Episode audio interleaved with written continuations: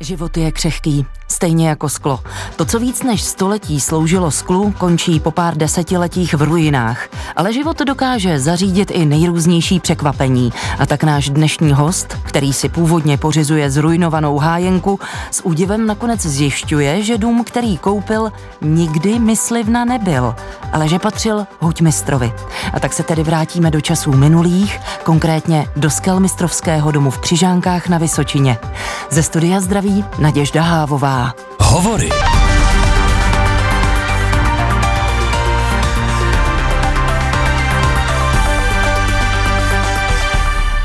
A naším hostem je dnes Pavel Kysilka, někdejší viceguvernér České národní banky. Vítejte u nás, dobrý den. Dobrý den. Já si zkouším představit, jak by se asi dal uplatnit takový Paretův princip váš příběh s tím skelmistrovským domem. A říkám si, že by to mohlo být tak, že 20% měl dům šanci na záchranu a z 80% měl nakročeno k tomu definitivnímu konci. Mohlo to tak být, byla to opravdu ruina, kterou já jsem znal od narození. No a teď si představte, že kolem ní projdete tisíckrát za život a když jdete po tisící prvé, tak vás najednou napadne, co kdybych to koupil. Hmm. A, a jakýma očima se na to člověk po tisící prvé musí podívat, když tisíckrát kolem projde jenom tak a, no, a nic mu to neříká? Svět, život vám vlastně klade určité příležitosti, hmm. někdy překážky, někdy příležitosti. No a když jste na to naladěná, tak si najednou té příležitosti všimnete právě jako příležitosti a to se nám stalo. Nic jsme neplánovali, no ale nakonec to dopadlo, jak to dopadlo. Pojďme ten příběh vašeho nejdřív dětství popsat. Hájenka pod čtyřmi palicemi se to tam jmenuje? Je to kultovní oblast, skutečně znají to běžkaři, znají to horolezci, je to pod čtyřmi palicemi, to je takový nádherný skalní útvar na českých milovech, které dneska jsou součástí křižánek. A můj strýc tam kdysi u Tun taxisu sloužili jako nadlesní, lesníci tam byli přesunuti z Richumburku, z hradu, dneska krásně zrestaurovaného, zoparovaného, z předhradí. No a tak rodina tam začala jezdit a vlastně já od narození eh, na letní pobyt eh, jsem tam jezdil s rodiči a na sourozenci. No, zdravný. no a e, jako děti jsme samozřejmě se tam hrabali v písečku nebo v hlině a občas jsme našli nějaké drahokamy. My jsme si mysleli, že to jsou drahokamy, tak jsme utíkali za rodiči. Říkáme, budeme bohatí, koupíme si auto a rodiče, no to nejsou drahokamy, to je sklo, tady bývala sklárna. No tak jsem se jednou zeptal jako malý kluk pěti lety, říkám, no a kde byla ta sklárna, kde žili ti skláři a naši, kteří samozřejmě všechno jinak věděli, tak řekli, to už je dávno, to nikdo neví. Já jsem se mhm. trošku naštval, říkám, tak až já budu velký, tak na to přijdu a všem to povím. No, pak jsem na to zapomněl, no a pak jednou mě trkla ta hájenka, no a rozběhl se celý ten příběh. Koupili jsme ruinu hájenky za pár korun skutečně v dražbě. Nevěděl jsem, komu patří, zavolal jsem, zjistil jsem, že to je lesu, zavolal jsem na lesy, oni říkají, no za týden je dražba, tak přijďte, no, tak jsem přišel. Pak jsem otevřel časopis a zjistil jsem, že to byla huť mistrovna. To už jsme ji opravovali. No a po čase se ozvali z archivu ze Zámrsku, že po 60 letech otevřeli truhlu turn taxisovského archivu a že tam je celá ta naše budova a celá ta sklářská osada pečlivě zakreslený, tak jsme tam jeli. No to byl šok pro nás, protože to byla nádherná budova stará 180 roku s věžičkou, dostavěná. A to už bylo tedy v momentě, kdy vy jste postoupili s nějakými rekonstrukčními pracemi ano, a teď ano. se vám zjeví přes 100 let starý historický nákres nebo plán nebo architektonický projekt. Hmm. A teď mi řekněte, já jsem viděla fotografie, ještě jsem se u vás v Křižánkách podívat nebyla. V jaké fázi jste tehdy byli s tou rekonstrukcí, když jste potom viděl tu věžičku? Říkal jste si, tak tohle asi budeme muset odstranit a udělat to trochu jinak? Byli jsme ve fázi naštěstí, kdy jsme už zachránili budovu, to znamená odvodnili jsme ji, vystužili statiku a střechu. To jsou tři základní věci. No a přemýšleli jsme, jak dál. Pátral jsem, jestli nenajdu nějaké staré fotografie, navštívil jsem potomky lidí, o kterých jsem věděl, že tam kdysi žili. To k ničemu nevedlo. No a pak právě přišel ten archiv Zámrsk a nám došlo, že prostě to má obrovskou hodnotu historickou a možná architektonickou a tak dále, a tak dále. Tak jsme zastavili všechny práce, protože bylo zachráněno. Najel jsem si výborné architekty, které mě doporučil fanda architektury Miroslav Breidl, starosta Litomyšle.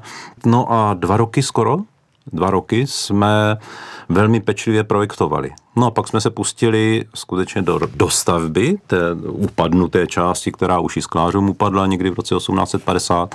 Vrátili jsme tam věžičku, No a řekli jsme si, tak když máme huť mistrovnu, co kdybychom si koupili pět, deset kousků historického starého skla tady z téhleté oblasti, to byl skutečně významný sklářský region tak jsme začali chodit po starožitnictví, navštěvovali jsme samozřejmě muzea a muzejníky, kteří nám obrovsky a nezištně pomáhali. A od Plzně až po Opavu jsme zaangažovali a namotivovali starožitníky, aby pro nás kupovali sklo skutečně z téhle doby. Zastavilo se to na 15 z těch kusech, takže dneska je z toho jedna z největších sbírek tohoto typu v České republice, možná i v Evropě a na a je světě. to skutečně jenom to sklo z Vysočiny, které hmm. pocházelo z té vaší skelmistrovské huti? Řeknu to takhle. Vy velmi těžko dneska už poznáte, odkud hmm. pochází to sklo z té doby, protože nemělo žádné značky, ale zná se přesně ten sortiment. Existují střihy, existují nákupní, prodejní katalogy, říkalo se tomu střihy. Takže my jsme budovali sbírku tak, aby kopírovala skutečně ten sortiment tehdy tehdejších skláren, zejména té naší Milovské, ale protože jsme se postupně seznamovali i díky badatelům a výzkumníkům, jsme se seznamovali s historií českého sklářství, tak jsme si řekli, představíme tady lidem vlastně tu fascinující historii toho 18. a poté 19. století. To jsou dvě zlatá období českého sklářství, takže dneska se tam vlastně návštěvník seznámí nejenom se sortimentem horáckých, vysočínských skláren, ale i vůbec se sortimentem českého skla a hlavně s tím fenoménem, proč to české sklo bylo něco, co doslova do písmene válcovalo celý svět. Nechtěl byste, pane Kyselko, mít v Křižánkách tu klidnou chalupu na stáří a na relax? A teď s ní najednou máte muzeum? Ona je tak velká, že máme prostory na relax a na rodinné soužití a v oddělené krásné historické části s klenbami a nádhernými stropy a trámy je právě ta veřejná část, je oddělená a tam chodí lidé, koukají se na tu sbírku, vystavených máme tisíc nej, nejlepších kusů na takových unikátních, asi světově unikátních jakýchsi skleněných policiích, mohou si zapůjčit tablet s umělou inteligenci, která je jim průvodcem návštěvníkům a pak tam mají filmový dokument o historii českého a vysočínského sklářství a 20 skláren tam z okolí. Je to dvakrát 55 minut a k našemu překvapení a příjemnému šoku si to tam získalo obrovskou popularitu a lidé tam skutečně vydrží sedět dvě hodiny na filmu v tom minikině a pak jdou třeba teprve na tu sbírku. Posloucháte Hovory. Nevšední povídání se zajímavými lidmi. Jejich příběhy najdete také na webu plus.rozhlas.cz, v aplikaci Můj rozhlas a v dalších podcastových aplikacích. A naším hostem je dnes Pavel Kysilka, který provozuje expozici ve Skelmistrovském domě v Křižánkách na Vysočině. Víte, z čeho mi bylo v loňském roce trochu smutno? Když jsem se koncem roku dozvěděla, že končí sklárna Květná a to k ní nemám vůbec žádnou vazbu, dokonce si myslím, že ani z Květné vůbec nic doma nemám.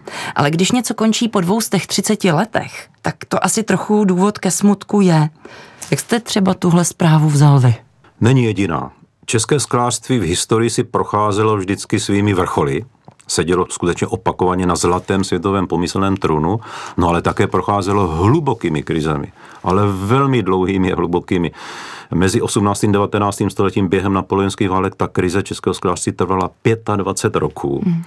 A když oni povídám návštěvníkům té naší galerie, tak oni nevědí, jestli vykládám o dnešku nebo o tehdejší době, protože to byla eh, krize způsobená energetickou krizi, obrovskou inflací, ruskou válkou, tehdy s Tureckem, ochranářskými opatření ze strany německých zemí, a tehdy ještě navíc bankrotem rakousko-uherského státu. A my dneska prožíváme podobnou krizi a dneska to bude kratší, dneska ty krize už neumíme tak hluboce a dlouze jak tehdy. No, řeknu vám to takhle, dneska je spousta skláren a sklářů v České republice, kteří se umí vyhnout těm nástrahám vysokých inflací, hmm. energetických krizí, protože prostě dělají výrobky s obrovskou přidanou hodnotou, s obrovským výtvarným vkladem, s obrovským designerským vkladem. Lasvit může být případ tak takovéhle úžasné firmy samozřejmě jsou postiženy vyššími cenami energii, ale oni tam mají tak obrovský obchodní, marketingový a zejména výtvarný a designový vklad, že prostě to snadno přežijí a prosperují. Čili to je návod. A to hmm. je návod, který zase jde naspět třeba těch 200 roků až dozadu. Tehdejší sklády se otřepali z, z krize, víte čím? Inovacemi, naprostými novinkami, vývojem v laboratořích mnoha letým a pak vrhli na svět něco, něco, na co svět koukal, protože to do té doby neviděl. Ale na druhou stranu, když mluvíte o inovacích ve sklářství, co se na tak tradičním řemesle dá pro boha ještě inovovat? Co se dá vymýšlet nového? Je to nekonečná věc, kterou neumíme dohlédnout. Dneska Česká republika je pořád sklářskou velmocí. Týká se to optického, technického, stavebního sklářství a skla a týká se to eh, ateliérových designových umělců, ti jsou vynikající. To jsou stále jedničky ve světě, obdivovaní a milovaní od New Yorku až po Tokio. Také je tam vystavujeme mimochodem, my hmm. nevystavu, protože nám tam plakali lidé, no to jsme bývali junáci, ti Češi, co jsme uměli, říkám, ale my umíme dodnes. Tak nás napadlo, že tam ještě doplníme skutečně skutečně 6-7 špičkových ateliérových sklářů z Československa vlastně, někteří jsou, jsou vlastně původem Slováci. Jsou vynikající a výborní. A co se dá inovovat? No, je to vždycky, řekl bych, směs jakéhosi výtvarného nebo designového talentu s perfektní znalostí technologií. A ty technologie jsou tradiční. Opravdu dneska sklo se musí samozřejmě vyrábět jako vždycky, ale dají se nacházet různé nové kombinace, dají se nacházet kombinace skla s kovy, dřevem, dají se nacházet inspirace skutečně neuvěřitelné, které už souvisí třeba s nejmodernějšími technologiemi, s umělou inteligencí, rozšířenou realitou a tak dále. Čili tam to pole je opravdu široké a my máme štěstí jako v Česku, že je zde obrovská koncentrace talentu a v tomhletom oboru prostě se naštěstí jich vyskytuje také dost. Stále posloucháte Český rozhlas Plus, posloucháte hovory dnes s Pavlem Kysilkou. Mluvíme nejenom o skle, ale když trošku poodstoupím od Vysočiny, měl jsem vždycky za to, že těmi typickými sklářskými oblastmi jsou hlavně ty horské nebo podhorské, to znamená Krkonoše a Šumava. Tak jak mi do toho zapadá Vysočina? Ještě bych přidal Jizerky, no, no, kde působil král eh, jizerských sklářů Riedl nebo Riedlovský rod. Šumava je excelentní oblastí pro sklářství, už jenom proto, že tam v blízkosti Bavorsko a ti skláři přecházeli často hranice z jedné strany na druhou. Vysočina byla od jak živa nejméně od do renesance, od poloviny 16. století nejméně, byla opravdu významnou sklářskou oblastí, ale ona není zmapovaná. Na Šumavě třeba působila paní doktorka Něníčková, která napsala nádherné knihy o šumavském sklářství a to nás zatím na Vysočině čeká, ale lepší se to. Skutečně Pracujete to po... na tom, pane no, Kysilko? Už to píšete? Také malinko přispívám, udělali jsme ten film, ale vznikají opravdu zajímavé publikace sklářství stojí a padá na energii a na dřevu. A energie a dřevo bývaly kdysi to samé. Až potom, když se začalo těžit uhlí, tak se přesunulo české sklářství ze Šumavy a z Vysočiny právě do severních Čech, protože tam to uhlí bylo. Ale do té doby se pálilo ve sklářských pecích dřevo, ale zejména šestkrát víc dřeva se ještě spotřebovalo na potaž, to je draslo neboli tavivo. Abyste utavila sklářský písek, tak prostě to byste musela mít v peci 2000 stupňů, to neuděláte, nebo tehdy to nebyli schopni skláři udělat, no, tak si pomáhali tavivem a to byla potaž louhovaná z popela lesu. A Vysočina byla plná lesu a Šumava samozřejmě, samozřejmě také. No a přitahovala samozřejmě skláře z celého světa. Tam chodili skláři z Bavorska, chodili tam skláři ze Saska, ta migrace sklářská byla obrovská. Ti naši na Milovi, na Křižánky, přišli z Kamenického Šenova, působili tam 51 roku, udělali vlastně z Milovské sklárny tu nejproslulejší horáckou sklárnu, vyhráli i jednu z prvních cen na světovém expu ve Vídni 1873. No ale podobně jako jiní skláři, skutečně z té Šumavy i z Vysočiny nakonec se museli vrátit naspět do severních Čech, protože železnice a uhlí ze severních Čech znovu udělalo ten fenomén eh, českého sklářství sklářství. Mluvíme o skelmistrovském domě, ve kterém dnes najdete expozici tuzemského skla. Co měl na starosti takový skelmistr? Huťmistr to byla klíčová postava, nebo skelmistr. Ti naši to byl slavný rod Konrátů z Kamenického Šenova, kteří měli svoje filiálky od New Yorku přes Londýn, Paříž, Barcelonu, Madrid a až do Damašku a do Turecka. Čili oni skutečně obchodně, jejich mladí členové rodin skutečně pokryli obchodně celý svět. Byli výbornými obchodníky a výbornými technologi a skláři, ale byli také prosluli perfektní péči o svoje zaměstnance. Byli prosluli noblesou a obrovskými schopnostmi jazykovými a organizačními, biznisovými. V dnešním pojetí bychom řekli, že byli miliardáři, ale pracovití. Umírali velmi brzo, protože ten sklářský režim, to vstanete ve dvě v noci a směna trvá 12-13 hodin, je to nezdravé prostředí a tak dále, a tak dále. Ten huťmistr měl na starosti všechno. Od obchodu až po to, co se bude vyrábět, jaké najme eh, dělníky, tovariše. Dělal design? Mm, mohl dělat design, ale pouštěl k tomu i klidně učně. Pokud učeň vymyslel něco hezkého, tak se to uvedlo do výroby postavil vždycky školu i hospody pro svoje skláře a pro děti sklářů. Do té naší chodilo až 90 dětí i z okolních vesnic. Prostě to byl organizátor veškerého sklářského života, obchodu a výroby. A kolik lidí žilo tehdy pod čtyřmi palicemi? Po čtyřmi palicemi žilo zhruba 60-60 lidí, v tom širším pojetí bylo to 40 tovarišů, byli tam brusiči, ta brusírna byla excelentní a Konrátové si pozvali vynikajícího brusiče Josefa Maršnera až ze Skotska, z Glasgowa, to byl Čech, severočech, přišel na Milovi, vyučil celou generaci brusičů a sám samozřejmě brousil a přispěli tito brusiči významně k prosludosti Milovské sklárny, čili žilo tam několik desítek eh, sklářů i s rodinami a ty rodiny. To nebyli někdo, kdo se chodil jenom koukat. Holky balili do slámy hotové výrobky, starali se o mladší sourozence, o hospodářství, mámy totéž, kluci od 6 let, čili žádný fair trade, kluci od 6 let pomáhali u peci, zanášeli do chladicích pecí, nosili tátům pivo, vodu a učili se už odmala vždycky u toho skláře, který tu věc uměl nejlíp. Když někdo uměl nejlíp čišky, tak, tak u něho, když někdo uměl nejlíp holby, tak u někoho jiného.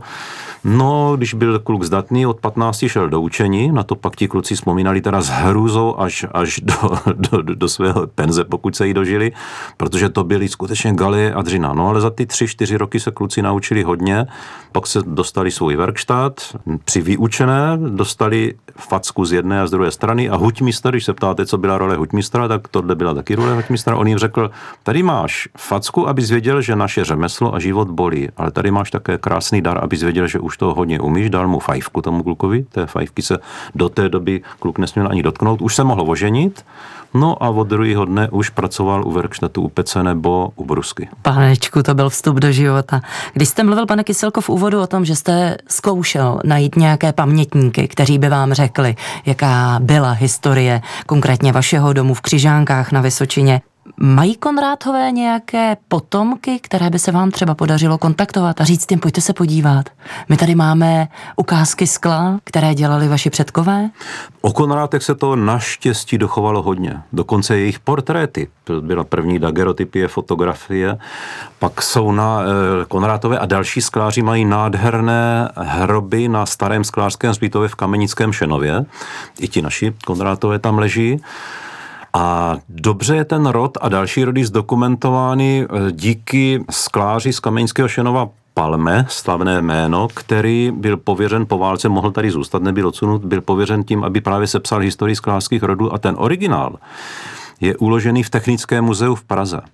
A jak jsem chválil muzejníky, tak musím říct, že nám vydatně pomáhali, jsou to fandové, dělají to nezištně, takže jsme se dostali skutečně k originálním dokumentům. Co se týká pamětníků, ano, Konrátové mají svoje potomky, ale podobně jako další e, němečtí Češi byli většinou, ne všichni, odsunuti, ale třeba sklář pan Vladimír Klein z Nového Boru, kterého také vystavujeme, nám říkal, že pracoval s jedním z brusičů, který se jmenoval Konrad a byl potomek tohoto rodu. Tak si myslím, že ti potomci jsou rozptýlení někde mezi české dneska a, a německé země. No, navíc Kamenický Šenov má družbu i s městem, eh, kde vlastně ten rod dál, dál žije a pokračuje. Zkušel jste si někdy něco vyfouknout? Jde to vůbec? Jde to. Zkoušel jsem, zaplatil jsem si kurz na Vysočině, skončili jsme s tím skutečně, že, jsem, že se mě podařilo udělat pár výrobků, které pak trošku dotvořili na brus, takže odstranili takové ty nečistoty, nepřesnosti. Tak tam jsem zjistil, že foukání by mě šlo, ale k čemu jsem teda neuvěřitelný antitalent a nemám, neměl bych na to, jak se hezky česky říká, zitzfleisch, tak to je broušení. K brusičům mám teda neuvěřitelnou, neuvěřitelný respekt a úctu, protože být na konci toho výrobního řetězu, něco před vámi týdny někdo připravuje, vyrábí a vy pak uděláte na bruse jedinou chybičku a hmm. jde, to, jde to dostoupí, doslova do písmene, dostoupí se to rozdrtí na křemeny. Naštěstí se to pak dá dál využít. Tak to, tohle bych skutečně nechtěl, tenhle ten stres zažívat, ale když se díváte dneska na šikovné brusiče třeba v Nížboru, tak pochopíte, že prostě oni mají nejenom um, ale jakousi ještě vlastnost a schopnost, kdy to dají. Tak já bych to mohl dělat tam někde na začátku, tam, tam u té pece, anebo možná to trošku orga, organizovat, jak ten huťmistr by mě taky asi bavilo. Mluvili jsme tu o designérech, inovacích a podobně. Věřím tomu, že talentovaných výtvarníků je tady hodně. Ale jak někde uprostřed toho řetězce, když pomineme brusiče až v závěru toho řetězu, tak někde uprostřed jsou ti mistři, kteří vám to vyfouknou. Když přijdete s nějakým nápadem do dílny, do huti a řeknete jim, já bych rád viděl tohle, narazíte někdy třeba na limity toho řemesla? Nebo lze vyrobit úplně všechno? Nejde. To je perfektní, co říkáte, takhle probíhá nějak dialog. Vždycky mezi výtvarníkem, designérem a mezi sklářem, tím řemeslníkem v dobrém slova smyslu. On se na to podívá a řekne, no hele, tady to praskne hele, tady to nepůjde, tady bude nějaký problém, ale, ale když je vstřícný, tak řekne, pojď se na to podívat, aby ten tvůj nápad výtvarný se uchoval, nepostižený a uděláme tam mírné úpravy a zkusíme to vyrobit. Ale vždycky každý sklář vám řekne, že to sázka do loterie. Když zvlášť, když to je velký kus, který se třeba týdny potom hmm. chladí v chladících pecích, tak on je zvědavý, co tam bude. A často se jim stane, že to otevřou tu chladící pec a, a je tam zmetek. A nebo to otevřou a jsou příjemně šokováni tím, co z toho vyběhlo. Sklo skláří vždycky přirovnávali k ženě. K neposlušné, nevypočítatelné, prostě ale krásné a věděli, o čem mluví. Vy desetkrát jako sklářka uděláte to tež a po každý je to trošku jiné, protože vždycky je jiná trošku surovina, vždycky jiné počasí, podnebí, vlhkost vzduchu. No a samozřejmě někdy má ten sklář trošku větší talent, někdy trošku menší. No a ten výsledek prostě je vždycky sázka do loterie. Někdy obrovská, někdy malá, ale vždycky je to nejistota. Já se musím přiznat, že Pavel Kysilka sedí se mnou ve studiu a má vodu v plastovém kelímku. A je mi to až trochu líto. Odpustíte nám to? Odpustí mi to bezpečnější a, a z dálky to připomíná tenké sklo. Neodpustím si ani na závěr jednu otázku, protože tu sedím s ekonomem, bývalým viceguvernérem České národní banky. Bude letos dobře? Já vám to řeknu takhle, ono je dobře. No, bylo dobře i před rokem, i před dvěma, i před třemi. Ono je všechno totiž relativní. A my toho rádi Češi cestujeme. A já myslím, že všichni vědí teď, o čem mluvím. Když se přijdete podívat do Afriky, do Ázie, do Latinské Ameriky, tak vidíte, že přes všechny trable a útrapy různých covidových krizi nebo energetických krizí, že si žijeme pořád dobře, ale to se skutečně už blízká na lepší časy. Inflace v únoru, březnu může být někde mezi dvěma až třemi procenty. Konečně vrátíme se tam, kde jsme bývali. Snad se oživí trošku i průmysl, třeba nám pomůže i nějaké oživení ve světě. Nezaměstnanost je stále minimální v Česku tak buďme, jak bych to řekl, no skromní ne, buďme ambiciozní, ale mějme zároveň i respekt a pokoru k tomu, v čem žijeme. Děkuji. Děkuji, že jste přišel. Naším hostem byl dnes Pavel Kysilka, majitel Skelmistrovského domu v Křižánkách na Vysočině, kde můžete vidět báječnou expozici. Ještě jednou díky. Děkuji moc za pozvání. A Naděžda Hávová se těší zase příště.